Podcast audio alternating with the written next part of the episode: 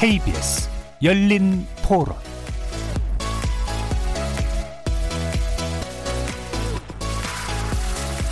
안녕하십니까. KBS 열린 토론 정준희입니다. 개념 자체는 좋은 거 아닌가요? 공공의료가 사각지대에 있는 사람들 같은 거 아니면은 코로나 이런 재난 같은 거에 효과적으로 대응하고 도움을 줄 수 있을 거라고 생각하고 공공의대를 통해서 그렇게 한다는 거는 국가에서 결국 키우는 거잖아요. 그죠? 좋은 것 같아요. 왜 따로 해야 되죠? 의대 정원을 늘리자는 얘기가 더 맞는 거 아니에요? 공공 쪽에서 일해도 충분히 민간에서 일하는 만큼 그렇게 대우를 받을 수 있는 그런 정책으로 가야지, 가야지 되지. 공공의대는 괜찮을 것 같아요. 설립하면은 코로나처럼 좀 긴급적인 상황에 있어서도 공공 인력을 좀 신속하게 수급이 가능할 것 같아가지고 필요성이 있을 것 같아요. 또 민간 의료랑 공공 의료랑 되게 경쟁도 심하고 그렇게 되면 또 비리도 더 많아지고 막 그러지 않을까요? 뭐 공공 의료가 좀 더 많이 보편화된다면 이렇게 어, 문제가 터졌을 때 자원한 사람들이 가서 일을 하거나 이런 게 아니라 공공 의료진들이 중추적인 역할을 할 수 있지 않을까. 그런데 이제 공공 의료인들을 배출하기 위한 전문 기관이 필요한가에 대해서는 좀 의문인 상황입니다. 지금 현재 있는 시설들만으로도 충분히 가능하지 않을까.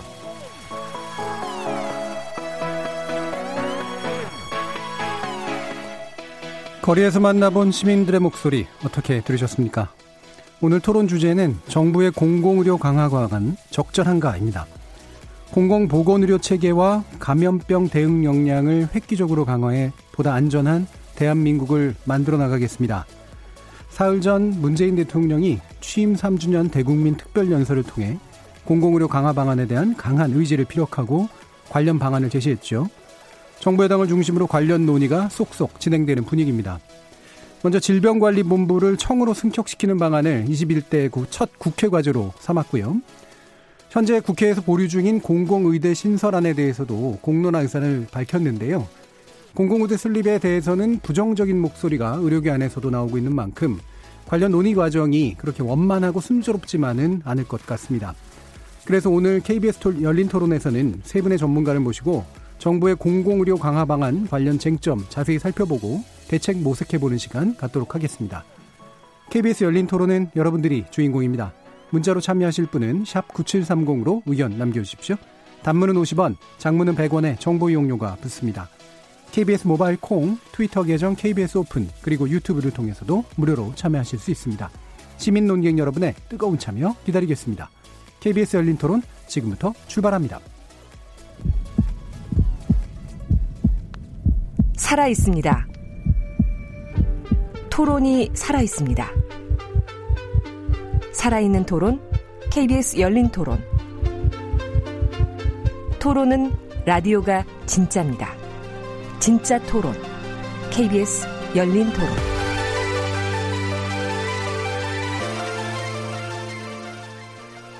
오늘 함께 해 주실 세 분의 전문가 소개하겠습니다. 인도주의 실천 의사협의회 정형준 공공위원장 나오셨습니다. 예, 안녕하세요. 자, 그리고 대한의사협회 공공의료 TF위원이신 대한개원의협의회 좌훈정 기획부의장 함께 하셨습니다. 네, 안녕하십니까. 그리고 코로나19 국면에서 정확한 정보 전달, 해설을 위해서 애쓰고 계시죠. 강양구 과학전문기자 자리하셨습니다. 네, 안녕하십니까. 강양구입니다. 자, 강양구 기자님 맨 마지막에 소개를 시켜드렸는데 또 맨 먼저 질문을 드려야 될 것 같습니다.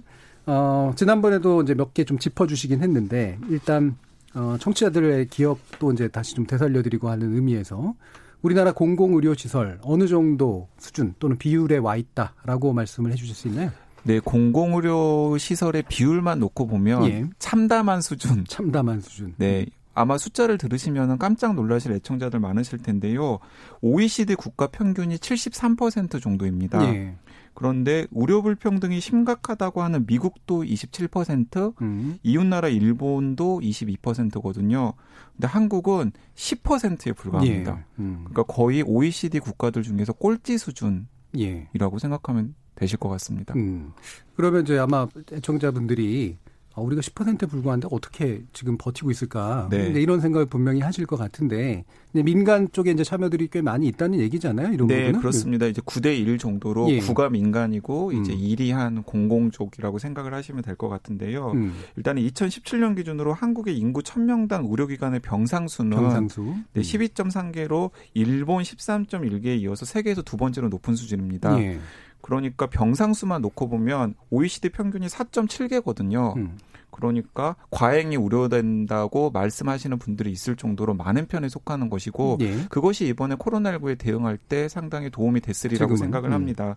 근데 문제는 무엇이냐면 오늘 토론의 주제인 공공의료기관의 병상수를 살펴보면 아까 OECD 국가 중에서 꼴찌 수준이라고 한 데서도 드러날 수 있듯이 인구 1000명당 공공의료기관의 병상 수가 1.3개밖에 불과합니다. 예. 네, 그렇기 때문에 음. 최하위 수준이라고 할 수 있겠죠. 예. 그만큼 우리나라가 의료 체계를 짤때 음. 공공의료에 관련된 투자라던가 공공의료의 비율 같은 것들을 제대로 확충하지 못했다라는 것이 이런 통계 숫자들로 드러나는 것 같습니다. 예. 천명당 한 12개 정도에 이르는 거는 이제 세계 한 2위 수준으로 과잉이 우려될 수도 있는 건데 공공 의료는 이제 하나 네. 예, 불과한 이제 그런 상황이다. 또 이제 이게 굉장히 좀 극단적인 명암이 이제 보이는 것 같은데요. 어, 관련해서 뭐 다른 두 분께도 여쭙겠는데 요번에 이제 코로나19 병상 확보 과정에서 이제 뭔가 어려움이 없었는지라고 이제 궁금해들 하실 것 같아요. 왜냐하면 처음에 이제 대구에서 이제 확진자가 확 늘어날 때 병상에 못 들어가셔가지고 돌아가신 분이 있다. 그래가지고 그 이슈로 또 한참 들끓기도 했었잖아요. 어떻습니까, 선생님? 네, 그러니까 이제 그 팩트부터 확인을 하자면은 예. 대구 경북에서 어쨌든지 간에 우리가 막아냈지 않습니까? 예. 저는 상당히 운이 많이 작용했던 음. 상황이라고 생각을 합니다. 왜냐하면 그 대구에서 확진 환자들이 굉장히 많이 발생했을 때 1차적으로 굉장히 중요한 역할을 했던 병원이 대구 동산병원이거든요. 예. 대구 동산병원은 공공병원이 아니라 민간병원이죠. 예. 대구 동산병원이 어떤 상황이 있었냐면 원래 대구 동산병원이 있었는데 그 대구 동산병원보다 훨씬 더 시설이 좋고 큰 계명대 동산병원이라는 병원이 새로 세워지면서 예. 1000병상 정도의 대구 동산병원을 200병상 정도만 운영하고 있었어요. 음. 그래서 대구시와 대구 동산병원 개명대 동산병원이 합심을 해가지고 대구 동산병원에 있었던 200명 정도 되는 환자들을 개명대 동산병원으로 다 빼버리고 예. 병원 하나를 통째로 비워서 음. 코로나19 그렇죠. 음. 확진 환자들을 1차적으로 수용할 수가 있었습니다. 네. 이제 거기서부터 대구 경북의 방역이 시작이 된 음. 거거든요. 예. 근데 만약에 그렇게 환자를 모조리 빼고 쓸 수 있었던 대구 동산병원의 존재가 없었다면 예. 어, 대구나 경북 지역의 상황을 수습하는 데 있어서 훨씬 더 힘들었으리라고 음. 생각을 합니다. 예. 그래서 이제 이 대목에서 만약에 대구 경북 지역에 좀 가용해서 동원할 수 있었던 음. 상당히 큰 규모의 그 공공병원이 있었다면은 상황이 훨씬 더 낫지 않았을까라는 예. 생각들을 해보게 되는 거죠. 그렇죠. 이번에 뭐 예측을 해서 있었던 건 아닌데 이제 약간의 네. 경쟁 관계에 있었던 네. 음, 그 의료 시설이 또 그것도 숫자가 많았던 것도 중요하지만 하나를 통째로 비울 수 있었던 그렇습니다. 거. 이것도 굉장히 크게 작용했는데 이제 상당 부분 운이었던 측면이 있는 거죠. 네, 예. 그렇죠. 예. 정영준 위원장님 이런 과정에서 사실 현장에서는 굉장히 여러 가지 목소리들이 있으실 것 같은데 그러니까 예. 협조하는 것의 중요성에 대해서 누구도 뭐 동의하겠지만 예. 실제로 현장에서 굴러갈 때는 여러 가지 불협화음이나 어려움들이 있었을 것 같은데요.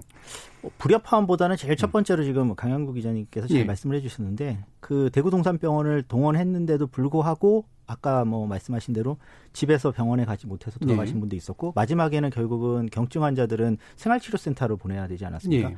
근데 이제 그 전에 전제가 대구의료원, 산재대구병원, 국군대구병원 등은 다 동원한 상태였거든요. 이미. 음. 그리고 또 하나 이제 저희가 빼먹으면 안 되는 게 민간병원을 동원하면 되지 않냐 이렇게 음. 이야기하는데 민간병원에 환자가 다 있습니다. 음. 저 한국은 음. 특히나 중환자실 같은 경우에는 항상 비워놓지 않고 중환자들이 있기 때문에 그 환자를 비운다는 것은 거의 불가능하거든요. 예. 이런 상황에서 사실 대구에서 어떤 그 치료 대응 부분은 상당히 좀 어려움이 있었다라고 음. 현장에서 음. 이야기를 하고 특히 그 의료 장비라든지 그다음에 또 대구 동산병원 같은 경우에도 이제 중환자실을 한 20여 개 정도 운영을 했는데 거기에 필요한 인력은 사실은 대구 동산병원의 인력뿐만 아니라 이제 전국 방방곳곳의 자원봉사자랑 네. 동원된 인력이었습니다. 네. 이분들이 이제 같이 팀워크를 이루어서 일을 하던 분들이 또 아니고요. 뭐 서울의 뭐 세브란스 병원에서도 가고 이렇게 중환자 예약해서 사람들이 갔기 때문에 이런 부분들에서는 치료 대응에서 상당히 어려움이 있었다는 걸 다시 한번 음. 확인드리고 싶습니다.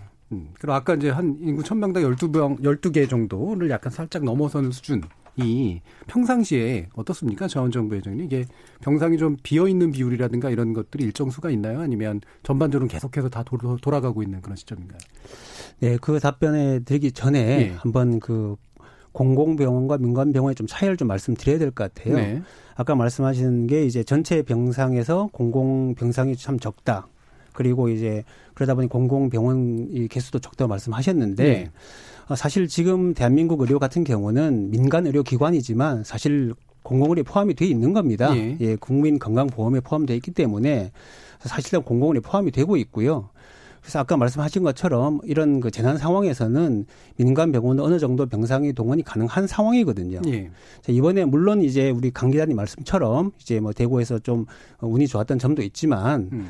평상시에도 대부분의 민간 병원들이 이런 그 국가적인 방역 대책에 적극 협력할 준비가 되어 있고요. 예. 다만 이런 그 방역 사태가 자주 있는 일이 아니지 않습니까? 하다 보니까 충분한 예비 병상을 두기는 현실적으로 힘들다. 그렇겠죠. 예. 다만 우리가 이거 5년 전에 메르스 사태가 있었고 또 11년 전에 이제 신종플루 사태가 있었는데 항상 이런 사태가 있을 때마다 저희가 사실 여기도 적극 주장을 했습니다. 이런 거를. 예. 충분한 어떤 그런 그 예비 병상을 확보를 하자. 뭐 필요하면 또 뭐 어떤 여러 가지 대책을 세우자고 했지만 이것이 지나고 나면 또 무관심해지죠. 예. 정부에서는 또 대책을 내놓지 않고 이 관련 예산이 삭감이 됩니다. 그렇죠. 그게 다 돈이고 예비병상 그 비워두는 것도 또 비용이고. 네. 그래서 그렇죠? 예. 그리고 이 예비병상 비워두면 음. 처음에는 정부에서 좀 지원을 하다가 나중에는 어떻게 되냐면 민간병원 너네가 자체 해결해라. 예. 평상시에 좀 흑자를 좀 봐가지고 음. 이럴 때 적자를 봐라 이런 식으로 나오기 때문에 음. 결국은 민간 병원들이 이 병상 예비 병상을 유지하기 힘든 그런 현실입니다. 예. 자, 이렇게 그래서 이제 몇 가지 이제 해결돼야 될 방향은 좀 분명해 보이는데 결국은 이제 돈의 동원과 그다음에 적절한 인력, 자원의 배치 뭐 이런 것들일 텐데요. 일단 이제 현재 어 공공의료 강화 방향성을 잡으면서 아까 말씀드렸던 것처럼 이제 질본을 청으로 승격시키겠다. 그다음에 감염병 전문 병원 설립하겠다. 감염병 전문 연구소 설립하겠다. 뭐 이게 아직 확 확정된 것은 아니긴 합니다만 방향성 차원에선 이렇게 얘기가 되고 있거든요. 어, 감염병 전문병원 등을 포함한 이와 같은 방향 어떻게 보시는지요, 정영준 위원장님? 일단은 뭐이 방향성 자체는 뭐 이제 질병관리본부를 청으로 옮기고 이런 부분들은 저희도 뭐 충분히 지지합니다. 네. 그 전부터 저희들이 다 이야기했던 것이고요. 근데 다만 이제 이게 방역 대응 체계를 강화하는 부분이고 사실 음. 치료 대응 체계를 방, 그 강화하는 부분이라고는 별로 크게 생각이 안 됩니다. 치료 예. 대응 체계는 예. 요번에도 가장 중요하게 지금 전문가들이 이야기하는 것이 사실 중환자실인데 중환자실에 대한 어떤 공적 관리나 아니면 확충 그다음에 거기에 들어가는 어떤 장비 그 숙련된 인력 이런 부분들을 그 민간 협력을 이루든지 아니면 공공 부분 확대를 하든지 할 수 있는 컨트롤 타워 이야기가 빠져 있습니다. 그래서 네. 질병관리본부를 질병관리청으로 옮기고 방역 대응을 더 강화하는 부분은 정부가 잘하고 있지만은 네. 치료 대응 부분에 대해서 추가적인 정책이 이제 나와야 되고 그 부분에 당연히 공공의료 강화를 어떤 식으로 할 건지에 대한 내용이 있어야 된다. 네. 이게 뭐 총평이라고 말씀드릴 수 있습니다. 네. 그 네, 정보 방, 네, 정보 방침을 조금 자세하게 들여다 보면은 뭐 이런 식으로 이제 큰 틀을 짜고 있는 것 같습니다. 그러니까 감염병 전문 병원을 만든 다음에 감염병 전문 병원에서는 일단 감염병 환자만 입원을 하는 그렇죠. 병원이죠. 그렇죠. 예. 일상적으로 뭐 감염병 유행할 때 뭐 교육 훈련을 거기서 한다든가 물자를 비축해 놓는다든가 뭐 전원을 조정을 한다든가 예. 이런 것들을 이제 역할을 담당을 하고 감염병 환자가 대량으로 발생하면 당연히 그 감염병 전담 전문 병원으로만으로는 감당할 수가 없잖아요. 예. 그렇기 때문에 일반 병원이 환자 진료에 참여를 할 수밖에 없는데 중증 환자들 같은 경우에는 상급 종합병원 음. 우리 우리가 이제 대학병원이라고 예. 부르는 상급 종합병원에서 관리를 하고 그 이하의 병원들은 지역에 있는 300병상 이상의 종합병원이 진료를 하는 식으로 민간이 이렇게 협력을 하는 체제를 짜고 있는 것 같아요. 예. 근데 이제 이 대목에서 이제 뭐두분 선생님과 함께 같이 제가 좀 지혜를 좀 나눠보고 싶은 음. 대목이 있는데 실제로 이번에도 통계를 보면은 코로나19 환자 진료 관련해서 보건복지부 통계 자료를 분석해 보면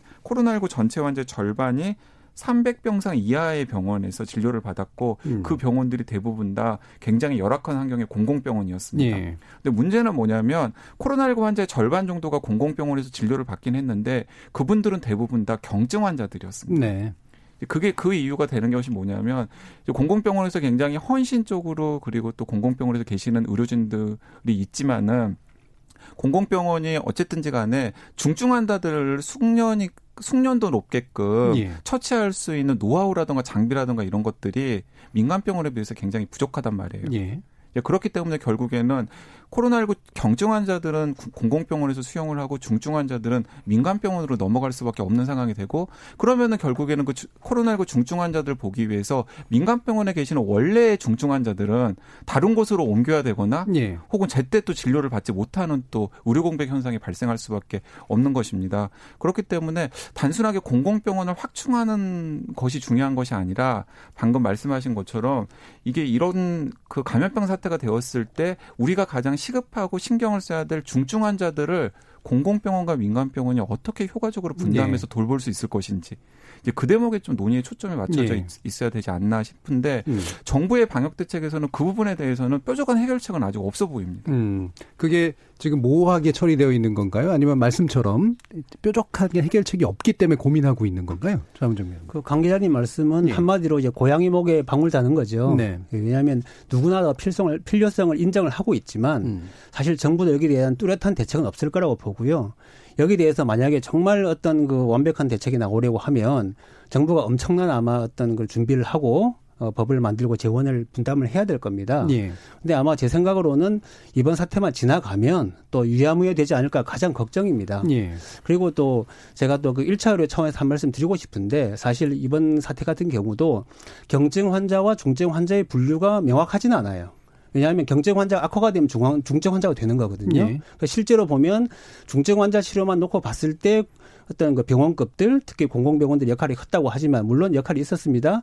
다만 그것을 이제 좀 경증일 때 우리가 환자를 분류하고 또 의심되는 환자를 거점 병원으로 보내고 그렇지 않은 환자들을 은또 치료했던 점에서 1차 의료도 굉장히 중요한 역할을 했거든요. 예. 그래서 이 문제는 어 1차 의료 즉 그 어 처음에 경증 환자가 거쳐가는 의원급 부터 시작을 하고 음. 그때 강 기자님 말씀처럼 또 과연 어떤 그 중증 환자 가 발생을 했을 때또 예. 어떻게 이 환자들 적절히 수용을 해서 기존의 어떤 그중 환자와 어 구별을 해서 잘 치료할 것인가에 대해서는 상당히 큰 숙제로 남아 있다고 생각하겠습니다. 음, 그럼 좀 더 명확하게 해 주시죠. 그러니까 숙제라고 하는 게 결국 자원의 문제입니까? 그렇죠. 아니면. 자원의 문제죠. 그래서 예. 과연 이 정부와 이 사회가 그런 그 방역 대책에 대해서 어느 어느 정도 비용을 지불할 수 있는 준비가 되어 있는지 저는 사실 예. 묻고 싶어요. 저는. 그러니까 결국에는 그러면 공공병원도 늘려야 되고 공공병원에서 중증 환자를 치료할 수 있는 역량과 어떤 설비도 늘려야 되고 인력도 늘려야 되고 그다음에 또한 민간병원 지금 민간병원 위탁하고 있는 부분에서도 어느 정도까지 늘려주거나 또는 같이 협력하는 시스템을 마련하거나 그러니까 이런 데 들은다. 그죠. 위기 시에 민간 위기 시에 민간 병원의 역량을 동원을 할 수밖에 없기 때문에 네. 뭐 예를 들어서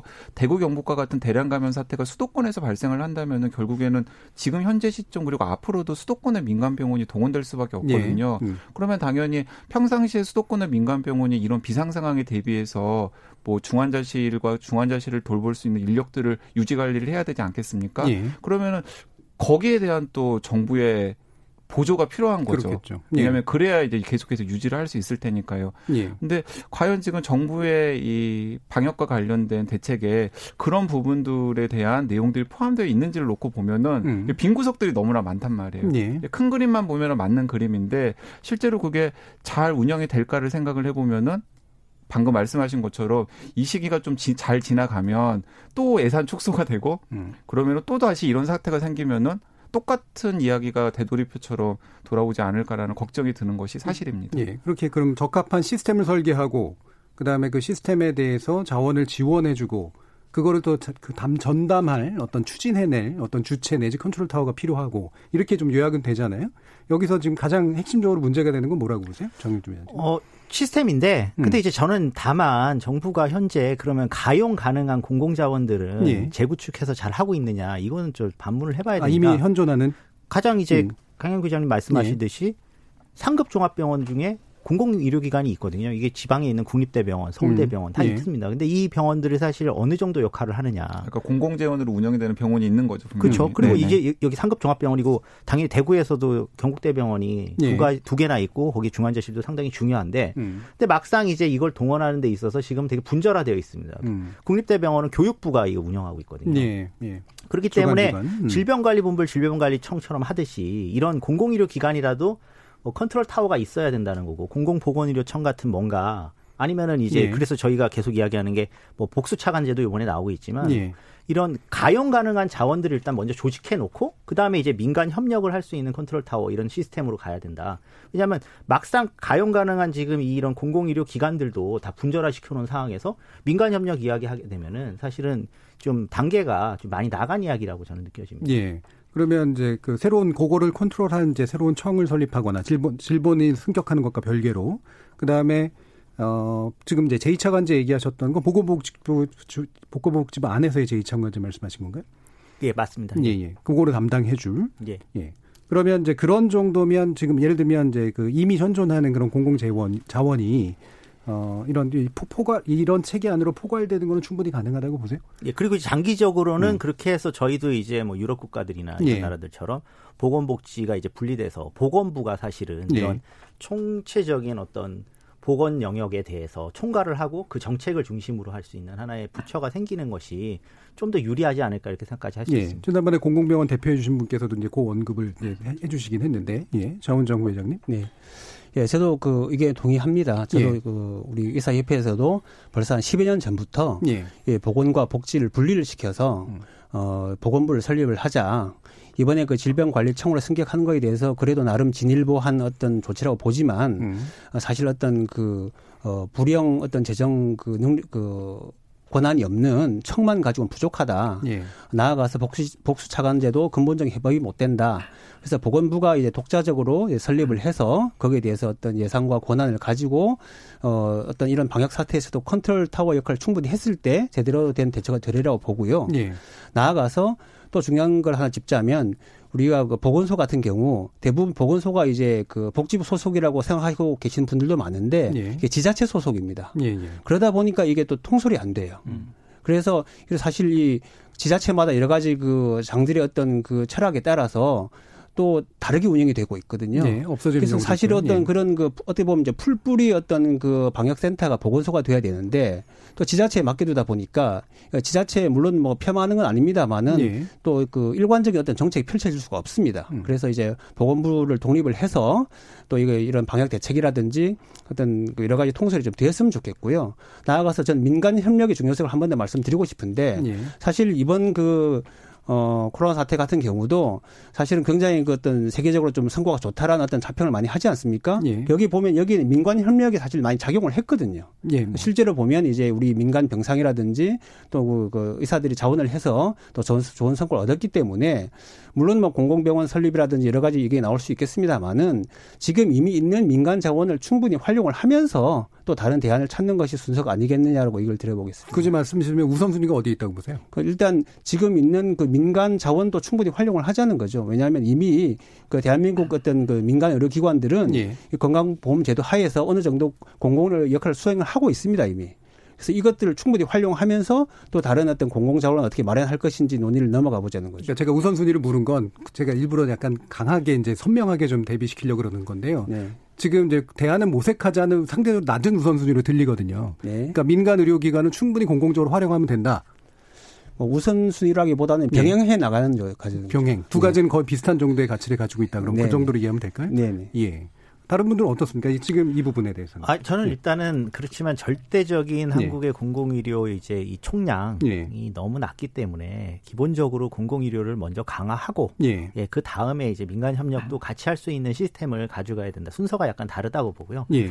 왜냐하면 민간 협력 이야기는 지난 거의 뭐 3, 40년 동안 계속 나왔던 거고 한국이 이제 그런 의료 어떤 경로를 지금까지 가져온 거 아니겠습니까? 근데 예.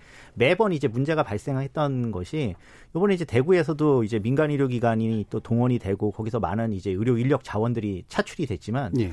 결국 여기에 대한 이제 보상 문제 이런 것들이 어, 쉽지가 않습니다. 그리고 음. 공공의료기관은 이 전체적인 어떤 총량을 비우고 그거를 운영하는 게 필요 그 어떤 절차라든가 법적 절차라든가 예. 아니면 경제적인 지원이 명확하지만 민간 의료기관에 대해서는 기존의 그 민간 의료기관이 그 전에 얻었던 수익을 다 뭐 보존해 준다 이런 것도 어렵고 또 법률을 예. 또 음. 만드는 것도 쉽지가 않기 때문에 뭐 전체를 다 공공의료로 하는 뭐 이런 유럽식 시스템 이런 거는 지금 당장 불가능하지만 예. 저희가 최소한도 뭐 미국이나 일본 수준의 20%대에는 일단 도달한 다음에 이런 논의들이 필요하다. 음.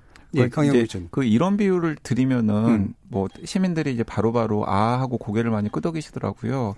그러니까 우리나라 같은 경우는 항상 이제 위기 상황에서 의병들이 나서는 예, 예. 전통이 있잖아요. 예. 근데 사실 그 의병이 나서는 전통은 바람직한 전통은 아니거든요. 관군이 강하게 강해야 되는데. 그러니까 네. 군대가 제대로 정비가 되어 있고 군대가 항상 제 역할을 하면은 사실 굳이 위기 상황에서 의병이 조직되어 가지고 나설 이유가 없잖아요.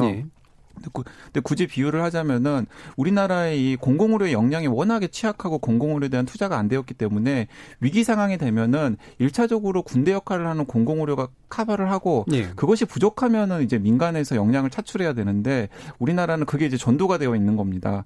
그 공공의료 역량이 워낙에 취약하고 투자가 안 되다 보니까 위기 상황이 생기면 항상 이제 민간에서 이제 역량을 차출할 수밖에 없고 굳이 의병을 차출하는 거죠. 예. 그래서 감동스러운 모습들이 연출되긴 합니다만은 그것이 정상적인 상황은 아니다라고 생각을 하거든요. 예. 이제 그렇기 때문에 일차적으로는 좀 이런 위기 상황이 생겼을 때 바로바로 바로 동원될 수 있는 바로바로 바로 역할을 할 수 있는 공공의 역량을 좀 축적을 하는 것이 저는 우선순위가 있다라고 생각을 하고요. 그 연장선상에서 민간의 공공성을 도대체 어떤 식으로 강화해야 될까에 예. 대한 여러 가지 고민들을 좀 모색하는 게 필요해 보입니다. 예. 그러면 이제 이 뭐 약간의 견해 차이는 있긴 있습니다만 이제 공공의료기관을 어, 어쨌든 선차적으로 확충하는 쪽에 좀 더 자원이 집중될 필요가 있는 부분에 좀 더 집중해 보면 그게 이제 의료의 총량을 늘리는 효과가 있을 수도 있고 아니면 이제 민간이 가지고 있는 걸 일부를 공공의료화 쪽으로 좀 더 끌어들여서 비율을 늘리는 그런 어떤 형태도 있을 수 있잖아요. 뭐 그 두 가지가 다 얘기는 되고 있다고 알고 있는데 어떻습니까? 어떤 방향이 더 낫나요? 아, 일단 지금 아까 예. 강영구 기자님 말씀하셨지만 한국이 인구 대비로 병상이 되게 많은 나라입니다. 그렇죠. 예. 그렇기 때문에 지금 뭔가 새로운 것을 신설하고 증축하고 이런 부분들은 음. 결핍돼 있는 부분에서는 가능하다고 생각하는데요. 뭐 이게 격오지라든가 예. 아니면은 뭐 지금 대전이나 이런 곳에 이제 일부 구에는 공공의료기관이 없고 또 이제 거기 뭐 이런 여러 가지들은 가능하지만 대략적인 가장 좋은 방법은 현재의 이제 공공의료 쪽으로 전환할 수 있는 공익의료 법인이나 공익의료 네. 기관들에 대해서 정부가 좀 공격적으로 이렇게 공공 수용, 음. 매입 음. 음. 이런 방향들을 좀 진행할 필요가 있다고 봅니다. 그걸 네. 원하는 곳들조차 있는데도 지금 진행이 음. 안 되는 상황이니까요. 예. 아무래도 그러면 이제 공공의료 쪽의 비율을 높이는 방향이 현실적이다라는 말씀이신 거죠? 총량을 맞, 높이는 것보다. 네, 맞습니다. 그러니까 구체적으로 예. 거론을 해보면 지금 300병상 이상의 종합병원이 없는 지역들이 있어요. 예. 이제 그런 지역들 같은 경우에는 그 병원의 수준을 떠나가지고 일단은 병상을 확 지역에 의미 있는 병상을 확보한다라는 차원에서는 예를 들어서 신설도 해볼 수 있겠고요. 예. 그리고 이제 기존의 300병상 병상에 있는 민간 병원이 있는데 불구하고 그 민간 병원이 효과적으로 자원이 활용되지 않는 곳이라면은 방금 말씀하신 대로 정부가 적극적으로 예. 매입이나 수용을 해서 공공병원으로 전환하는 것까지도 고민을 해볼 수 있으리라고 생각합니다. 예. 차원정 부장. 네. 저는 그 공공의료에 대해서 예. 국민들이 너무 어떤 환상을 가지지 않았으면 좋겠습니다. 왜냐하면 환상을 깨주시죠. 네, 왜냐하면 음. 지금 공공의료의 양보다 사실 질이 문제라고 보거든요. 저는. 예. 이미 지금 어, 정부가 과연 공공의료의 질을 높이기 위해서 어떤 노력을 했는지부터 먼저 짚고 넘어가야 됩니다. 저희가 대한의사협회에 그 공공의료 TF가 있습니다. 예. 거기 보면 이제 그 공공의료 그 의료에서 근무하시는 분들이 많이 참여를 하시거든요. 그러면 굉장히 그분들의 어떤 처가 열악해요. 의료진뿐만 아니라 그렇죠. 전반적으로. 예. 그럼 과연 지금 있는 공공의료조차도 제대로 정부가 투자를 안 해가지고 굉장히 좀 낙후가 돼 있고 민간 의료기관에서 경쟁에 처지는데 여기서 양적으로만 늘린다고 과연 이것이 해결책이 될 것이냐 저는 그렇게 보지 않거든요. 질과 양을 다 높여야 되는 거 아닙니까? 근데 일단 음. 질 자체가 좀 차이가 납니다. 사실은 음. 뭐그 그 의료진들이 수준이 떨어진다는 얘기 절대로 아니고요. 예. 어떤 그 투자가 약하다 보니까 경쟁력이 떨어질 수밖에 없죠. 그래서 저는 이미 지금 과거에 정부가 한 수십 년 동안 이 공공의료 약후성에 대해서 외면을 하고 있다가 이번에 이런 방역 사태를 맞이해서 뭔가 좀 크게 좀 바꿀 것처럼 얘기하지만 결국 이게 도돌이표가 되고 있거든요. 예. 그럼 과연 지금 공공의료에 종사하는 그 의료진이라든지 종사자들에게 과연 충분한 대우를 해줬느냐? 그러니까 그 부분은 충분히 네. 아마도 동의하실 것 같은데, 그러니까 네. 제가 질과 양을 동시에 높여야 되는 거 아니냐는 말씀을 네, 네. 드린 게 비율을 늘리려면 네. 양도 같이 늘어나야 되잖아요.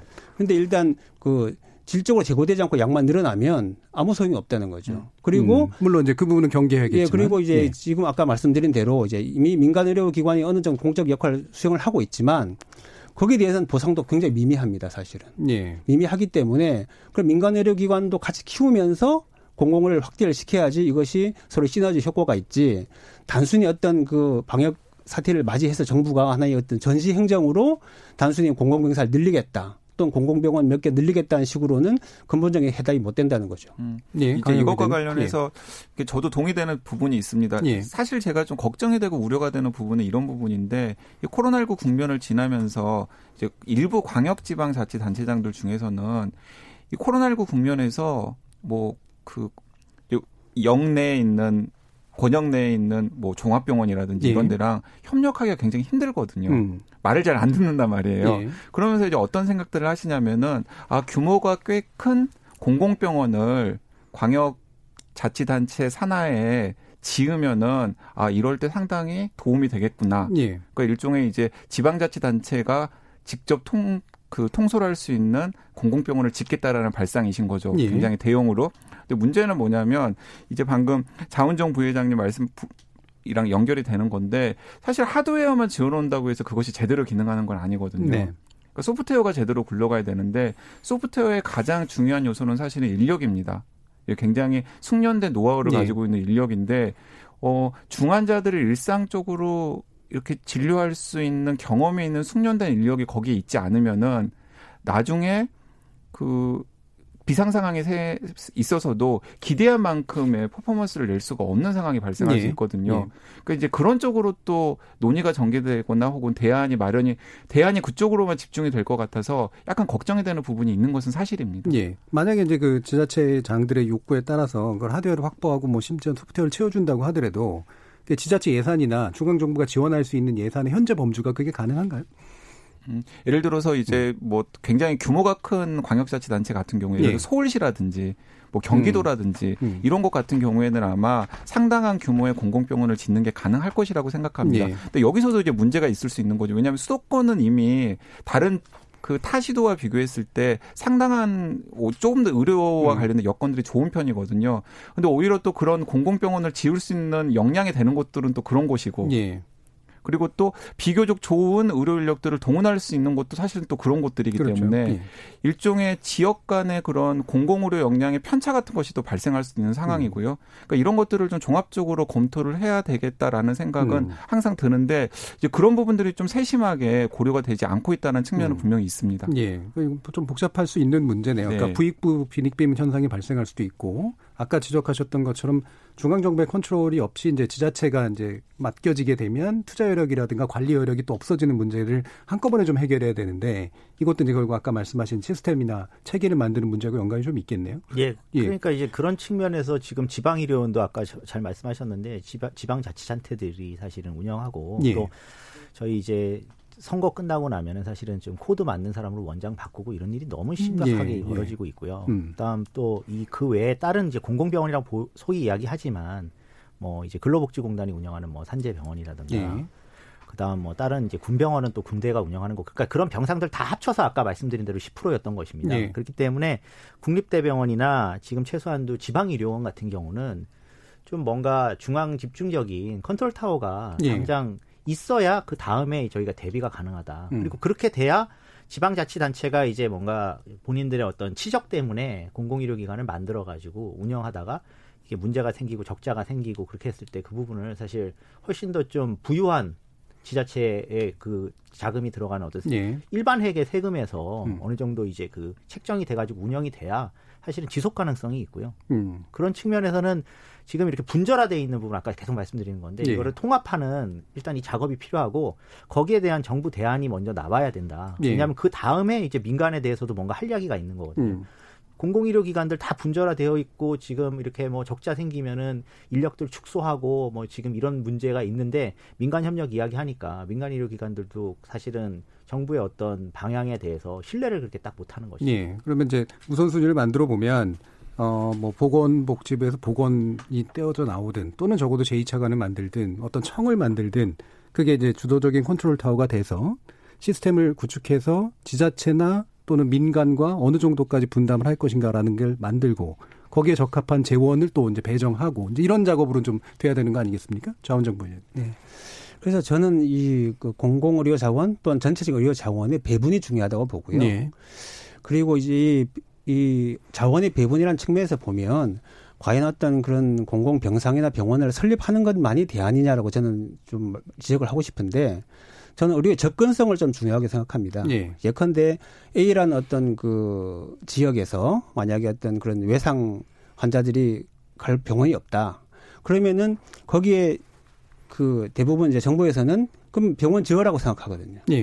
근데 과연 그러면 그, 그 지역에서 외상 환자가 뭐 한 달에 몇 명 생기는데 그 환자들 을 위해서 병원을 짓는 것이 과연 이제 효율적인 어떤 공공의료 대책일까? 저는 아니라고 보거든요. 예. 예컨대 거기 환자가 생겼을 때 저는 헬기 띄워서 빨리 그 환자를 그 이송을 해서 가까운 어떤 권력 권역 응급센터로 옮기는 것도 하나의 좋은 공공의료라고 봅니다. 예. 그러니까 지금까지 어떤 그 정부의 어떤 공공의료 대책 또는 어떤 의료 대책이라는 것이 너무 어떤 그 하드웨어 그리고 어떤 그런 실적주의로 간 것이 아닌가. 하드웨어, 하드웨어 자체가 잘 안 늘고 있는 게 문제 아닌가요? 아니, 그러니까 그게 왜냐하면 예. 늘 수가 없죠. 예. 왜냐하면 이제 정부에서 계산해 봤을 거 아닙니까? 예. 뭐 병원 하나 세우고 의료진을 채우려면 어느 정도 아. 돈이 드는데 도저히 지자체 예산으로 감당을 할수 없어요. 그래서 이제 안 된다. 예. 그렇다면 예. 차라리 허브 개념으로 예. 그럼 그런 곳은 그 이송 체계를 잘 만들어 가지고 또 가까운 권역 의료센터를 이용하게 하고 정말 필요한 곳이 있으면 또 거기에 대해서 좀 굉장히 고민을 많이 해야 되는데 예. 지금은 그렇게 접근을 안 하고 당장 어떤 실적주의 예컨대 뭐 어떤 지자체장이라든지 국회의원이 내가 이거 만들었다 어떤 이런 용어로 가기 때문에 예를 들면 어떤 건가요? 그 실적주의 예. 뭐 예컨대 뭐 어디에 뭐가 부족하면 막 만들자 그러잖아요. 그러니까 만든 자하는 건 실적은 아니잖아요. 네. 아니 뭐 의료는 아니더라도 예컨대 뭐 우리가 뭐 그 승객도 몇 명 없는데 공항 만들고 했지 않습니까? 예. 또 그런 하나의 그 어, 파퓰리즘과 연결될 수 있다는 거죠. 그러니까 그 가능성은 있는데 말씀처럼 계속해서 실적주의로 나간다. 그런데 네. 실적이 보여야 실적이 네. 있잖아요. 네. 근데 어떤 실적이냐는 그러니까 그런 어떤 지금 공공의료 강화 대책으로 나오는 것들이 예. 어, 의료계에서 볼 때는 그쪽으로 좀 흐르고 있기 때문에 예. 이것은 근본적인 대책이 아니라고 저희가 주장하고 있는 거죠. 음, 알겠습니다. 자, 그러면 또 한 가지 이제 그 지금 방금 또 얘기가 나와서 그 사실은 얼마 전까지도 이 감염병 나오기 전, 오기 전에는 어, 외상센터 가지고 엄청 얘기가 많았잖아요. 그것도 엄청 돈이 드는 일이고 돈이 들었는데도 또 잘 안 운영되는 면도 있고 그래서 여러 차례 이제 우리 잘 아는 그 의사님의 어떤 그 스토리도 이제 생겼고 이제 이랬습니다만 이 마찬가지로 반복될 가능성도 있다라고 보세요, 정윤주 의원님. 아, 예, 당연히 저는 반복될 가능성이 예. 있다고 봅니다. 이국정 교수님 예. 말씀하시는 예. 건데 많이 힘들어 하셨잖아요. 음.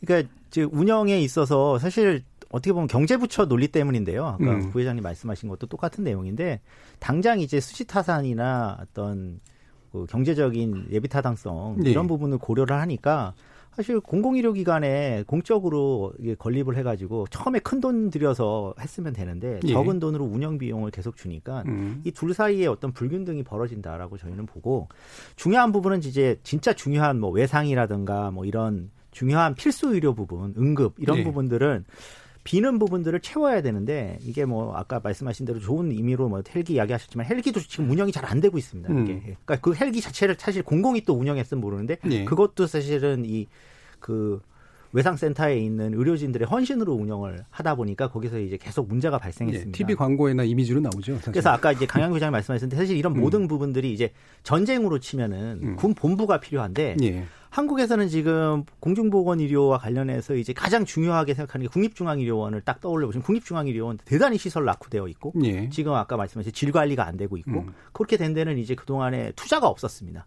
그리고 대우도 좋지 않고. 그래서 이번 기회에 사실은 국립중앙의료원 같은 진짜 최소한도 이 본부 정도는 제대로 좀 만들고 거기에다가 이제 이런 감염병 전문 센터라든가 아니면 국가 네. 중심 네. 이런 외상 센터 같은 것들을 같이 옆에다 두고 거기서 이제 시작을 하는 것이 저는 맞다. 음. 그냥 단순히 지금도 그 감염병 전문센터만 조금 예를 들면은 2017년에 이제 메르스 이후에 이것이 이제 처음에 통과가 되면서 사실 뭐 국립중앙의료원에 설립하는 거는 지금 국립중앙의료원 이전 문제까지 결려가지고 진행도 못 하고 있고요. 네. 지금 지방에는 지금 광주에 조선대학교 병원이 지금 사실 하, 진행하는 걸로 되어 있는데 그것도 진행이 안 되고 있습니다. 음. 그러니까 이번 기회에 이런 부분들을 먼저 본부부터 제대로 해놓고 진행하는 게 맞다. 알겠습니다. 그 부분 제가 또 궁금한 것들이 더 있습니다만 어, 후반부에 연결해가지고 한번 더 질문을 드리고요. 어, 일단은 청취자들도 또 관련된 관심들이 많으실 것 같아요. 의견 들어보고 가겠습니다. 정희진 문자 캐스터. 네, 정부의 공공의료 강화 방안에 대해 청취자 여러분이 보내주신 문자 소개해드리겠습니다. 유튜브로 김세정님, 현 코로나 상황에서 보듯 현 정부가 추진하는 공공의료 강화 방안은 반드시 추진해야 한다고 생각합니다. 그래야 국민들이 비용 면에서도 혜택을 보고 병원의 갑질에서도 벗어날 수 있지 않을까요? 문자로 황운규님, 공공의료 하면 환자가 많이 있던 없던 의료진들에게 월급이 꼬박꼬박 지급되게 됩니다. 이렇게 되면 의료 수준이 떨어지지 않을까요? 지금도 국립병원 월급 수준이 민간병원과 비교되는데 공공의료를 늘린다고 우수한 인력이 국립병원에 가지는 않을 겁니다. 김홍희님, 현재 국내 병원 대부분은 민영입니다. 이 부분을 국민건강보험제도로 보완하고 있는데요. 코로나19와 같은 재난 상황을 대비해 공공의료의 양적 증가와 질적 전문성을 점진적으로 강화해야 한다고 생각합니다. 유튜브로 김사연님, 공공의료는 사회적 약자들의 생명을 지켜주는 마지막 보루라고 생각합니다. 가난해서 죽는 일은 절대로 일어나선 안 됩니다. 우리가 세금을 내는 이유가 바로 여기에 있습니다. 유튜브로 한 개만 보임님, 정부가 추진하고 있는 공공의대 설립도 좋지만 현재 대학에 있는 의대에 공공의료과를 개설해 공공의료 방역청에서 직접 관리하면 인력 수급에는 문제가 없을 거라고 봅니다. 라고 보내주셨네요. 네, KBS 열린 토론. 이 시간은 영상으로도 생중계되고 있습니다. 유튜브에 들어가셔서 KBS 일라디오 또는 KBS 열린 토론을 검색하시면 지금 바로 토론하는 모습 영상으로 보실 수 있습니다. 지금 방송을 듣고 계신 청취자 모두가 시민 농객입니다. 계속해서 청취자 여러분들의 날카로운 시선과 의견 보내주세요. 지금까지 문자캐스터 정의진이었습니다.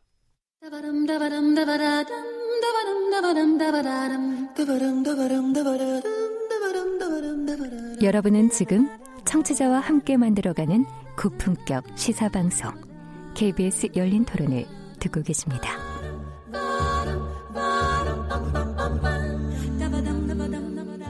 KBS 열린 토론 오늘은 정부의 공공의료 강화 방안 적절한가라는 주제로 강양구 과학전문기자 대환 대한개원의협의회 좌운정 기획부회장 그리고 인도주의 실천의사협의회 정현준 공공위원장 이렇게 세 분과 함께하고 있습니다.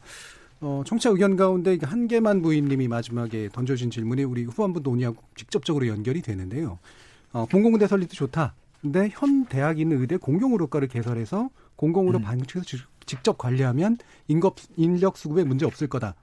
어떻게 보세요? 네, 사실 이 대목이 굉장히 중요한 대목입니다. 예. 아까 제가 하드웨어만 무조건 늘리는 것이 중요한 예. 것이 아니라 소프트웨어 그러니까 공공병원의 의료진의 수준이라든가 이 공공병원의 중환자를 처치할 수 있는 노하우 같은 것들을 좀 쌓는 게 굉장히 중요하다라는 예. 이야기를 드렸잖아요. 이제 그 대목이 왜 중요하냐면은 그러니까 우수한 고급 인력들, 그러니까 우수한 고급 인력들이라면 이제 그 대학 교수 수준이 되어가지고 예.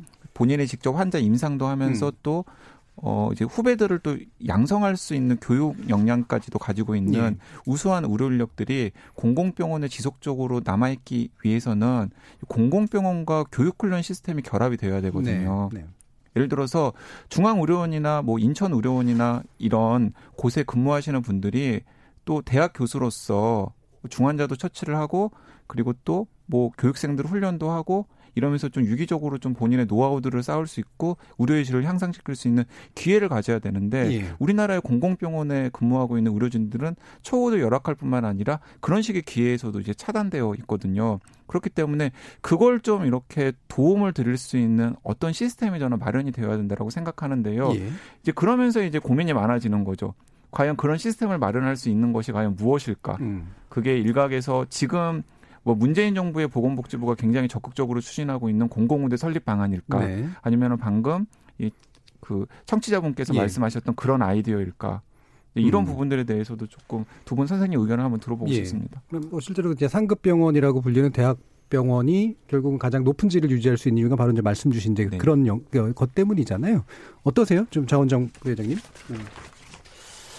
어, 말씀 들어보면 아마 지금 가장 아마 필요한 인력이 어떤 그런 그 열악한 곳, 예. 그죠? 의료 취약지구라든지 또 이제 소위 말하는 이제 뭐 기피과들, 뭐 흉부외과라든지 음. 외상외과, 산부인과 어떤 개고지라든지 뭐 응급의료 아마 이런 얘기가 되겠습니다. 예. 근데 우리 강계의 말씀처럼 어, 그런 분들이 이제 그런 어떤 전문 자격뿐만 아니라 다양한 임상 경험이 있어야 되거든요. 네. 네.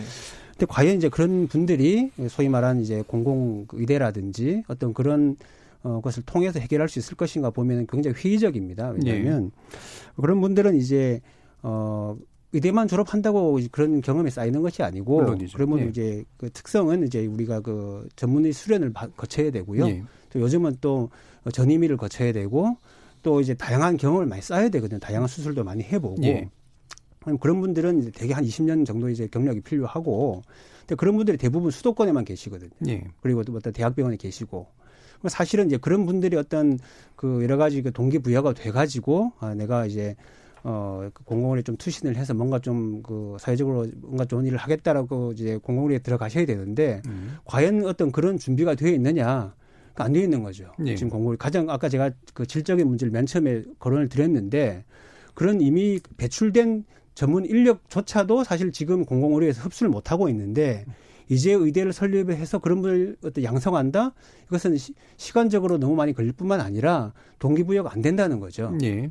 그래서 저는 어떤 그런 그 의료의 질적인 문제 그리고 여러 가지 어떤 전문 파트의 문제 나아가서 여러 가지 어떤 그 기피과 뭐 등등의 문제를 볼 때 상당히 이것은 지금 정부의 접근 방식으로는 쉽지 않을 것이다라고 예. 말씀드리고 싶습니다. 그러면 사실은 지금까지 말씀 들어보면 해결을 해야 되는 건 대학병원 같은 상급병원에서 공공의료적 기능을 훨씬 더 많이 하도록 하는 어떤 방식이 있을 수 있고 근데 이제 아까 한계만 부임님이 지적해 주신 건 이제 공공의료과를 개설하자라는 거잖아요. 이거는 좀 차이가 분명히 있을 것 같아요. 실질적으로 이게 가능한 방안이라고 생각하세요? 공공의료 과라는 건 있을 수가 없고 그러니까요. 사실은 예. 뭐 모든 의료는 공공적인 것이 음. 많이 포함이 되어 있고 저희가 뭐 피부 미용 이런 부분이 아니라면 한국이 지금 제일 문제가 이제 피부 미용이나 아니면 비급여나 이렇게 좀 필수 의료 부분이 아닌 부분에 많이 의료진들이 흡수가 되고 있는 예. 부분은 물론 있습니다만 뭐 모든 의료기관들이 그렇지는 않다. 근데 이제 다만 그렇기 때문에 지금 부회장님 말씀대로 정부가 사실은 좀 진정성 있게 사실은 공공보건의료의 어떤 질적 관리를 위해서 나간다면 네. 아까 그 청취자분께서도 말씀을 하셨지만은 제가 아까도 말씀드린 국립대 병원들이 사실 지방에 있는 다 상급 종합병원이고 예. 또 지역에서는 상당히 큰 병원이고 교육 시스템도 잘 갖춰져 있고 예. 거기서 10% 20% 30% 정도의 음. 어떤 음.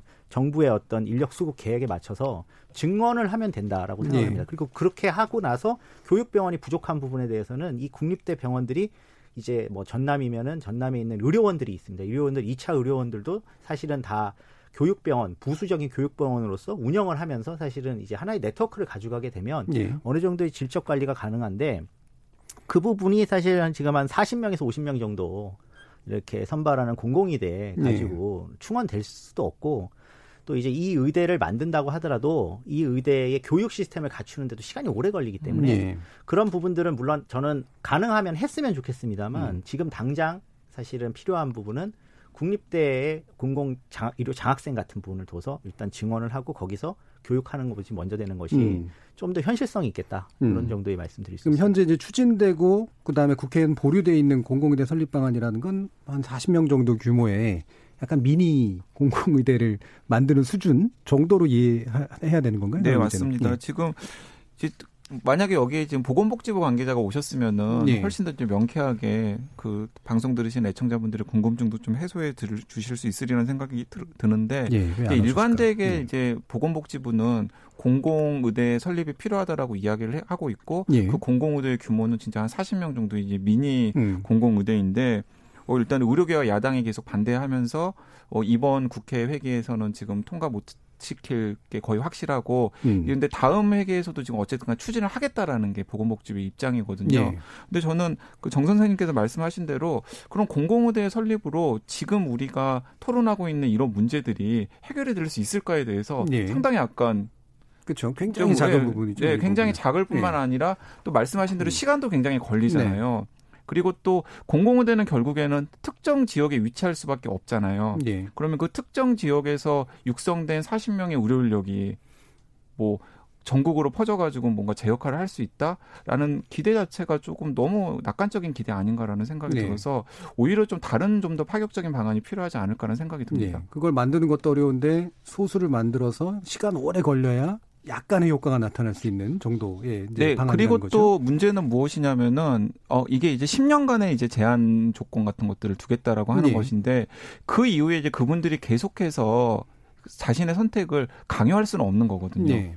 그러면은 이탈자들도 분명히 있을 테고 음. 특히 비슷한 모델을 운영하고 있는 일본 사례들을 보면은 남아 있는 경우가 상당히 제한적입니다. 네. 이제 그런 외국의 사례까지 염두에 둔다면은 지금 보건복지부가 추진하는 공공의대 방안이 꼭 그렇게 낙관할 수만은 없다라는 생각이 네. 드는 거죠. 공군 소령 파일럿 하다가 이제 대한항공가는 예, 그런 거랑 비슷한 거죠. 네, 네 근데 이 부분을 예. 잠깐 첨언을 하면 예, 예. 일본의 경우에 근데 예. 이제 그나마 긍정적인 부분은 그렇게 해서 이제 10년이 지나고 나서 사실은 이제 민간 의료기관으로 가거나 개원을 하는데 네. 사실은 그 지역에 남아 있는 경우가 7, 80%입니다. 그러니까 음. 3분의 2 정도는 지역에는 남아 있습니다만은 지금 근데 우리가 필요한 이제 그 교고질 인력 플러스 우리는 네. 공공병원 전체 인력의 의료지를 확충하는 걸 논의하고 있기 때문에 그런 것까지 감안하면 너무 이제 규모도 적고 제가 보기엔 아주 제한적인 접근 같다라는 음. 거죠. 그러니까 공공의대 부분은 저는 그렇게 생각하는데 예, 예. 이제 아까 이야기한 대로 지방의 모든 어떤 국립대 병원이나 이런 데 사람을 예, 예. 늘리게 되면 그분들은 10년 지역 안에서 예, 하지만 이후에 민간 의료 기관이 일부 가고 음. 사실은 대학병원급에 계속 남아 있는 사람이 많을 수가 없습니다. 음. 그러니까 이제 그런 문제들까지 생각을 한다면 그런 부분들은 긍정적인 효과가 있지 민간으로 그냥 이제 군 파일럿처럼 그렇게 되지는 않는다는 점을 다시 예, 한번 재차 강조드리는 거죠. 예, 그러니까 그, 그 대학병원에 남아 오래 남아 있을 수 없다라고 하는 거는 일종의 그 교수가 되시고 뭐 이런 구조 때문에 이제 그런 예, 거죠. 맞습니다. 네. 음, 예, 정은정 위원. 네. 어, 아까 말씀하신 것처럼 그 사실 전 세계적인 예를 봐도 이 공공의료가 그 공공의대가 성공한 사례가 거의 없습니다. 예. 대만 같은 경우도 한 70년대에 어, 한 군데 있었다가 어, 계속 남아 계신 분들이 한 10 몇 퍼센트밖에 안 계셔가지고 사실상 위험하게 된 걸로 알고 있고요. 예. 일본 같은 경우도 제가 좀 조사를 해보니까 어, 그리고 거기는 이제 그 지역사회에 좀 밀착된 많은 어떤 그런 메리트가 있어가지고 예. 공공병원에서 근무하시다가 어, 이제 지역사회에 또 개원을 해도 자연스럽게 이어지기 때문에 이제 그렇게 되는 거고요. 사실 또 뒤집어 생각해보면 그만큼 또 어, 지역사회에 남아 계신 게 또 메리트가 있었다는 얘기거든요. 어떤 음. 식으로든지 간에. 그리고 예컨대 이 어, 대부분 이제 그 의과대학 교육이 거의 무료인 이제 그 영국이라든지 서유럽 같은 경우를 봐도 예. 사실 어떻게 보면 이제 그쪽도 약간 공공의대 비슷한 개념이라고 볼 수도 있는데 의무 어, 결국 NHS로 가는 거니까. 하지만 예.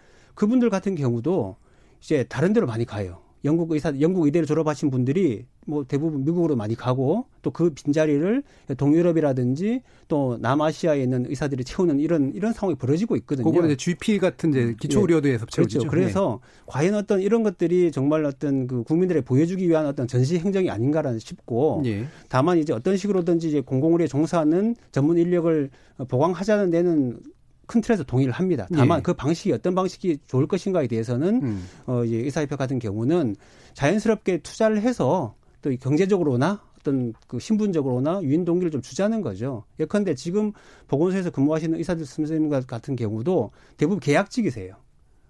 뭐 3년, 5년 계약직이기 때문에 그 계약이 끝나고 나면 또 다시 재계약을 해야 되는. 음, 또 공보위들이 많이 많이 있으신가요? 아니요. 그 공보위 공보위는 네. 이제 대부분 이제 보건지소에 근무를 하시고요. 예, 예. 보건소에 근무하는 선생님들 즉 음. 전문의 음. 선생님들 계시는데 이분들이 5년 계약직이고 끝나고 나면 다시 재계약을 해야 되는데 예. 다시 처음부터 호봉이 계산이 됩니다. 음. 이분들이 이제 평생 고용이 안 되는 거죠. 계약직으로 운영한 이유는 뭔가요?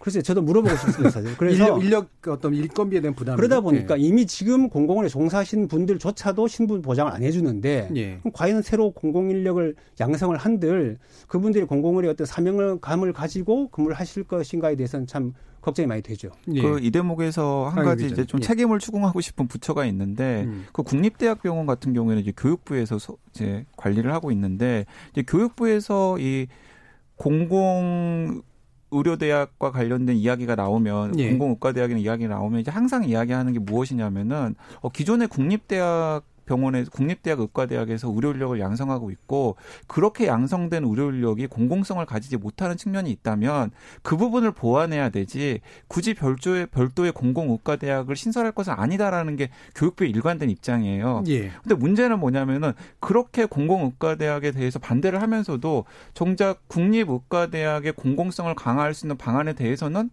답을 내놓지 않거나 고민을 하지 않고 있는 거거든요. 음. 그건 이제 자기들이 고민해야 될 문제가 아니다라고 생각하는 예. 것 같습니다. 저는 그래서 그런 측면에서도 지금 교육부와 그리고 보건복지부로 나뉘어져 있는 예. 이른바 공공재원이 들어간 병원에 대해서 아까 정 선생님께서도 예. 얼핏 말씀을 하셨습니다마는 좀 이렇게 일원화 해가지고 뭔가 이렇게 관리를 하는 게 필요하고 그렇다면은 저는 그 지방 의료원이나 혹은 공공병원이 교육병원으로서 역할을 수행하게끔 통합하는 것도 음. 훨씬 더 원활하게 이루어지지 않을까라는 생각도 음. 해보게 됩니다. 그러면 예를 들면 국립대 그 같은 경우에는 관리 체계가 교육부가 아니라 이를테면 보건복지부나 또는 뭐 독립된 어떤 보건부 같은 데서 관리를 하도록 만드는 거 이런 게 일종의 방안인가요? 예, 그건 뭐 예. 아까 제가 계속 재차 예. 말씀드린 대로 분절화돼 있는 것은 통합을 해야 되고요. 음. 그런 이제 과정 속에서 사실은 이제 이 공공 의료 중에 사실 이제 중요한 상급 종합병원들이지 네. 않습니까? 그리고 이제 국립대병원이 사실은 기득권이 좀 있습니다. 예. 그뭐 다들 저희가 이제 그 기득권이 이제 지역 사회에서는 상당히 권위가 있습니다. 물론이죠. 이 병원들은 예. 그렇기 때문에 이 병원들을 기반으로 해서 가는 게 훨씬 더 사실은 1단계는 효과적이고요. 근데 예. 이제 다만 공공의대 자체는 사실 아까 제가 말씀드린 그 본부인 국립중앙의료원의 사실은 이제 교육 시스템으로 예. 사실 이게 뭐 어떤 특정 지역에 지금 논란이 되고 있는 뭐 전북에 시, 세우느냐 아니면 이전에 박근혜 정부 때는 전남에 세우느냐 이런 예. 그런 식의 어떤 협소한 지역 쟁점으로 가기 때문에 이제 정쟁의 요소가 있었다고 보고 명쾌하게 국립중앙의료원이 사실은 지금 그이 티오 문제가 나온 게 이제 서남대 의대라는 곳이 사실은 교육 프로그램이 제대로 안 되면서 예. 사실 그, 그 폐교가 됐거든요, 의대가. 음. 그 부분을 지금 끌고 가는 과정에 지난 한 10년 동안의 이 지리한 논쟁인데 국립중앙의료원을 중심으로 하는 40명 정도의 공공의대를 어떻게 보면은 서울에 예. 사실 세우는 게 훨씬 더 현실적인 부분이라는 것이죠. 음, 그러니까 이게 이제 국회의원들이 이제 바로 거기에 어, 뭔가 이렇게 맞습니다. 참여할 수밖에 없는 이유가 네. 바로 이제 지역 이슈가 됐기 때문에 이제 그렇다는 말씀이시잖아요. 예, 최원정 부회장님. 예. 예, 저도 거기에 한마디 더 하지 않을 수가 없는데요. 네.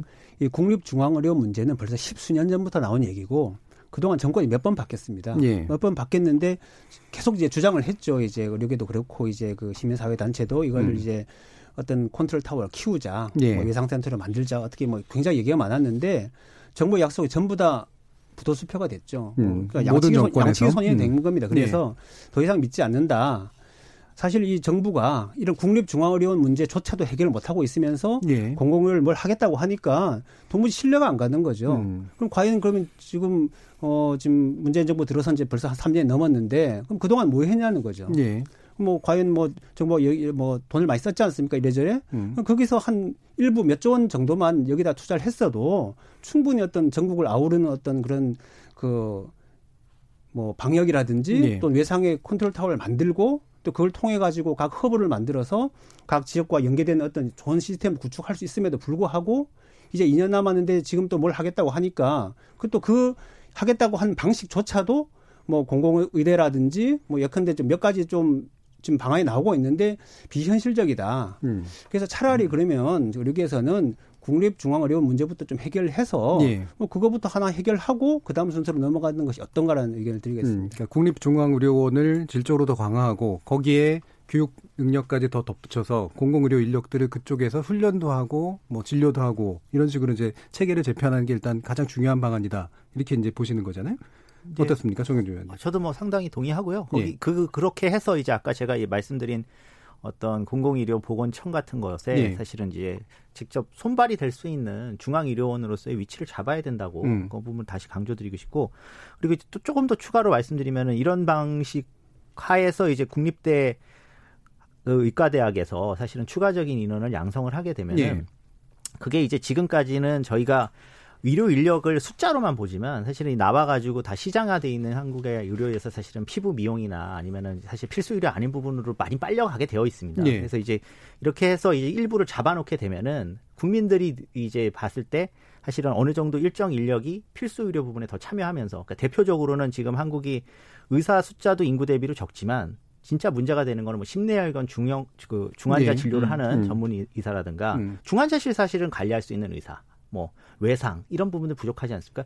이쪽으로 이 집중적인 투자를 하면서 이 사람들을 끌고 가면 사실 훨씬 더 나은 의료의 질이 그 창출되지 않을까 예. 이렇게 생각합니다. 을 예. 그 아까 이제 몇 조 정도 얘기를 이제 정은정 부회장님이 해주셨는데 이게 이제 뭐 기재부에서도 뭐 당연히 기재부는 돈 관리하는 데에서 굉장히 깐깐할 수밖에 없고 그다음에 뭔가 이제 장기적으로 인건비 투자가 이제 일어나야 되는 부분들에 대해서 굉장히 부정적일 수밖에 없는데 결국에는 정부 안에서 부처간 이런 식의 이제 반대라든가 이런 것들이 있겠고요.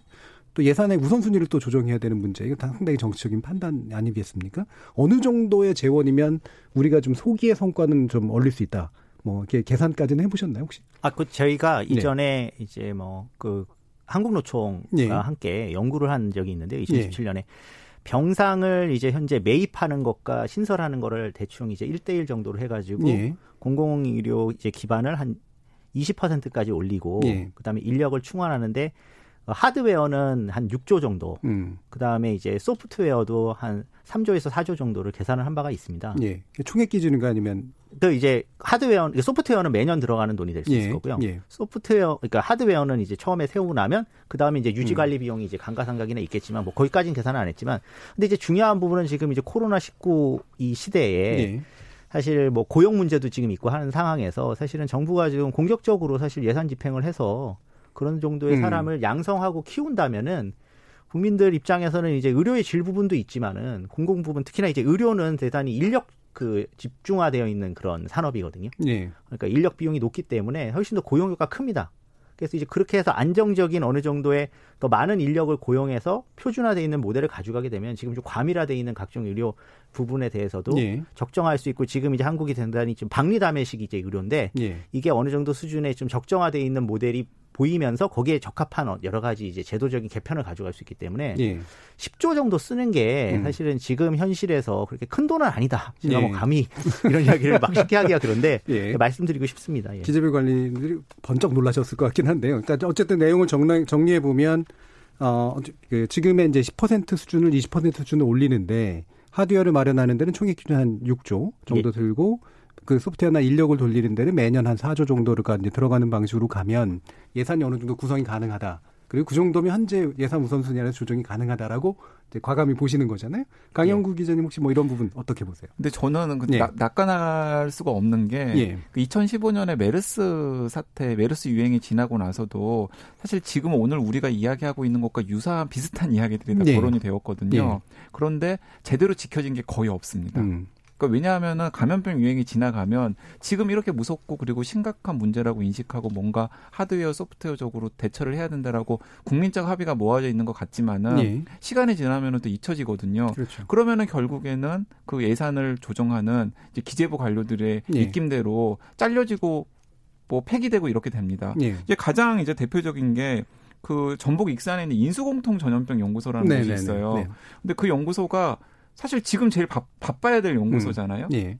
뭐 그리고 이 이번에 대책을 내놓 정부도 대책을 내놓으면서도 이제 새로운 감염병 연구소의 설립 필요성도 이야기를 했었지 않습니까? 예. 근데 그 새로 감염병 연구소를 설립한다고 하더라도 그게 이제 어떤 운명을 걷게 될지를 딱 보여주는 게 2013년에 만들어진 인수공통 전염병 예. 연구소인데 네. 당시에 뭐 국비 371억 원을 들여서 432억 원을 들여서 건립이 되었는데 어 올해 운영 예산이 얼마였냐면 8억 5천만 원이었어요. 음. 그러니까 연구 시설과 그리고 연구 시설에 포함되어 있는 인력들 인건비도 제대로 관리하지 못하는 상황으로 예. 사실 거의 이제 유명무실한 연구소가 되어 버린 거죠. 음, 실질적인 성과가 없네. 실질적인 성과도 전혀 없는. 음. 그래서 지금 이런 시기에 가장 각광을 받아야 할 연구소인데 아마 들어보신 적도 없을 없으실 거예요. 인수공통 전염병 연구소라는 게 우리나라에 있었어. 전염병까지는 들었습니다. 네, 연구소는 못 들었어요. 전염병 연구소라는 게 우리나라에 예. 있었어? 예. 아마 아마 다들 막 의아하게 생각하셨을 텐데 예. 아마 그래서 지금 우리가 이야기하고 있는 여러 것 여러 가지 것들이 진짜 정부가 비상한 의지를 가지고 예산을 배치해서 뭐 정치인들 관료들이 협력을 해서 추진을 하지 않으면은 또 그냥 다시 공연불이 될 가능성이 굉장히 음. 크다라는 겁니다. 그럼 이 인수공통 전염병 연구소 자체를 확장해서 감염병 전문 연구소 뭐 이런 식으로 만드는 것도 개념상으로 불가능하지는 않지 않나요? 네, 그럴 수 있습니다. 왜냐하면은 예. 어 지금 질병관리본부와 함께 감염성 병원체 동물 실험을 할 수 있는 여러 가지 네. 시설들이 갖춰져 있는 국내 유이한 시설이거든요. 음, 음. 근데 그런 시설을 만들어 놓고서도 이제 제대로 활용을 하지 못하는 거죠. 예. 그렇기 때문에 지금 감염병 연구소를 새롭게 만든다라는 게 중요한 것이 아니라 이제 기존에 있었던 예. 시설들이나 기존에 잘 했어야 되는데 잘하지 못하는 부분들을 한 번씩 점검하는 것도 지금 시급히 필요해 보입니다. 음. 그럼 자원정부 이제 아까 이제 의협에서 TF를 이제 담당하시잖아요. 이 부분에. 네네. 그럼 이제 계속 지속적인 이슈 파이팅도 하시고 계속 네. 대안도 제시하시고 그럴 텐데 뭐 네네. 어, 약간 이제 박탈감도 좀 느끼시고 할 거예요. 계속해서 이제 좌절되는 부분도 있고 그러면 네네. 어떤 식으로 계속해서 진행하고 계시나요? 잠깐 예산 먼저 한번 말씀드리겠습니다. 예. 아까 우리 그 재영준 국장님께서 10조 얘기하셨는데 예. 저는 10조 받고 한 5조 정도 더 쓸 수 있다고 봅니다. 왜냐하면 음. 지금 문재인 케어 소위 말하는 이제 그 건강보험 보장성 강화에 들어가는 예. 예산 추계가 20조에서 한 30조까지 보거든요. 예. 그한 절반 정도만 들어가도 음. 충분히 어떤 이런 것들 사업을 해낼 수 있고. 예. 또 아마 이런 일에 돈을 쓴다고 하면 국민들도 대부분 동의하실 거라고 봅니다. 예. 사실은 여기 우리 건강보험료 뭐 인상 쉽지는 않지만 뭐 음. 조금 더 인상을 해서라도 기본적으로 여기 하드웨어, 소프트웨어 투자할 수 있고 예. 또, 또 필요하다면 의료 수가도 좀 인상시켜 가지고 충분히 이제 공공에서 할 수 있는 부분 또 민간 의료에 조금 또 인센티브를 줄 수 있는 부분 어느 정도 해결할 수 있다고 보고요. 예. 그 다음에 아까 얘기한 대로 우선순위 말씀하셨는데 아까 그, 그 연구소 말씀하셨죠, 그죠? 예. 사실은 이제 그런 공공 연구소도 있지만 민간 연구소가 많이 있거든요. 각 대학별로 예. 이미 지금 연구 다 하고 있고 음. 또 이제 그 산학 같이 연구도 하고 있기 때문에 이런 쪽에 조금만 더 이런 그런 동기부여를 해준다면 예. 생각보다 그렇게 그쪽에 들어가는 예산이 많이 소요될 것 같지는 않고요. 음. 또 기재부 얘기도 하셨는데 이미 지금 우리 건강보험 예산이 거의 50조, 60조 얘기 나옵니다. 예. 그래서 이미 그 기재부에 크게 어떤 그 눈치를 보지 않고도 보건복지부가 집행할 수 있는 예산이 충분히 있거든요. 예. 기존의 자원을 충분히 활용하고도 이런 사업을 진행하면서 또 기재부라든지 국회를 동의를 얻어야 되는 어떤 예산이라든지 사업에 대해서는 또 국민적 동의를 얻어 나가면 되지 않을까라는 음, 생각합니다. 그러니까 보건복지부에서 관리하는 예산 안에서도 우선순위 조정을 통해서 그렇죠. 충분히 가능하다. 15조까지 볼 수도 있다. 뭐 되겠습니까? 알겠습니다. 자 이제 마무리할 때가 됐는데요. 어, 여러 가지 이제 복잡하게 얽힌 문제가 있습니다만 가장 중요하게 짚고 싶으신 부분 하나씩 어, 1분 정도 재현해 주시면 좋을 것 같습니다. 정영준 위원장님. 일단은 뭐 코로나19 때문에 뭐 사회적 거리두기 지금 이제 이슈가 되고 있는데 병원도 사실은 이제 병상 과밀화돼 있는 부분들이 이제 개선이 네. 필요하고 사실 이제 적절하게 진료하고 저희가 이제 제대로 의료의 질을 향상시키기 위해서는 공공의료기관 확충이 당연히 이제 시대적 과제인데 여기에 대해서는 좀 총의를 모아서 조속히 정부가 사실은 공공보건의료청 같은 수준의 네. 최소한 뭐 보건부 독립이나 아니면은 뭐 이런 부분까지는 나갔으면 좋겠지만 당장 안 되겠지만은 부분이 필요하다라는 분 재차 강조드리고요. 끝으로 이제 인력 충원하고 교육이 지금 제일 이제 대구에서도 문제가 됐는데요. 이 부분 관련해서도 좀 정부가 좀 사실 하드웨어만 깔아주는 게 아니라 아까 말한 대로 이런, 이런 교육과 관련돼 있는 부분, 그 다음에 이런 중환자실 인력과 관련된 부분에 대해서는 좀 재정적인 투자를 해야 된다 이런 부분 좀 덧붙이고 싶습니다. 예, 감사합니다. 좌운정 부회장님. 예. 어, 우리가 그 우리나라 건강보험이 정말 세계 최고다 자랑하고 싶다라고 이제 정부가 누차 강조하지 않았습니까? 예. 어, 사실은 뭐 건강보험이 완벽한 건 아닙니다만은 음. 그래도 이제 대체적으로 좀 국민들 만족도도 높고 물론 의료계에서는 또 거기에 대해서 조금 불만 사항도 있는데 그렇죠. 예. 그래도 어쨌든 이런 그 건강보험 제도 하에서 사실은 우리가 어느 정도 민간 의료기관도 공적 역할을 잘 하고 있고 그 결과로 이번에 이제 그 방역 사태도 큰 공헌을 했다고 보는데 어, 지금 상태에서 우리가 공공의료가 너무 너무 부족하다라는 것은 좀 지나친 자기 비하가 아닌가 싶어요. 예. 우리가 어느 정도 공공의료가 잘 되는 부분도 있고 안 되는 부분도 있는데 그 안 되는 부분에 대해서는 또 의료계와 합심해서 음. 정말 그 정부 정부가 어떤 그런 선심성 또는 어떤 전성 행정을 하지 말고 또 전문가인 의사와 상의를 해서 정말 국민들이 좀 어, 그래도 납득할 수 있는 어떤 그런 공공의료 대책을 좀 세워 나갔으면 좋겠습니다. 알겠습니다. 강영구 기자님. 네, 이번 일을 기회로 해서 이 의료의 공공성이라는 게 얼마나 중요한지를 아마 많은 시민들께서 네. 뼈저리게 실감을 하셨으리라고 생각을 합니다. 이제 거기에는 이제 민간 병원의 공공성을 어떻게 강화해야 할 것인가라는 부분도 있고 그리고 또 하나는 굉장히 열악한 환경에서 이제 보이지 않는 부분에서 이제 어두운 부분의 의료 인력 의료 부분을 수용해 왔던 이제 공공과 관련된 이 의료 시설을 좀 확충을 하고 공공 의료 인력들을 좀 교육 잘 시키는 그런 부분들이 필요하다라는 것도 다시 한번 확인이 되었기 때문에 이제 이참에 좀 더 시민들이 좀 지지를 모아가지고 이 유행이 지나가더라도 이 공공 의료 시스템이 좀 더 확충이 되도록 하는데 지지를 좀 모아주셨으면 좋겠다라는 생각이 듭니다. 예, 잊지 않고 이제 계속해서 시민적 의지가 나오는 것이 정치에서는 굉장히 중요하죠. 어, 지금 K889 쓰시는 분께서는 지역 감정의 문제가 아니라 진짜 의료를 위해서 공공의료 인력 확충은 필요하다고 생각합니다. 지금 논의를 해야 제2 코로나 사태를 막을 수 있다고 생각합니다. 라고 의견 주셨고요. 김성홍님 같은 경우는 필요성 자체는 충분히 공감합니다만 시기에 대한 조율이 좀 필요하지 않나 이렇게 의견 주시기도 했습니다. KBS 열린 토론 정부의 공공의료 강화 방안 적절한가 이것으로 모두 마무리하겠습니다. 오늘 토론 함께해 주신 인도주의 실천의사협의회 정용준 공공위원장 대원개헌의협의회 좌훈정 기획부회장 그리고 강양구 과학전문기자 세 분 모두 수고하셨습니다. 감사합니다. 감사합니다. 감사합니다. 생방송 놓치신 분들이 나중에 팟캐스트 준비되어 있고요. 매일 새벽 1시에 재방송도 됩니다. 어, 저는 내일 저녁 7시 20분에 다시 찾아뵙겠습니다. 지금까지 KBS 열린 토론 정준이었습니다.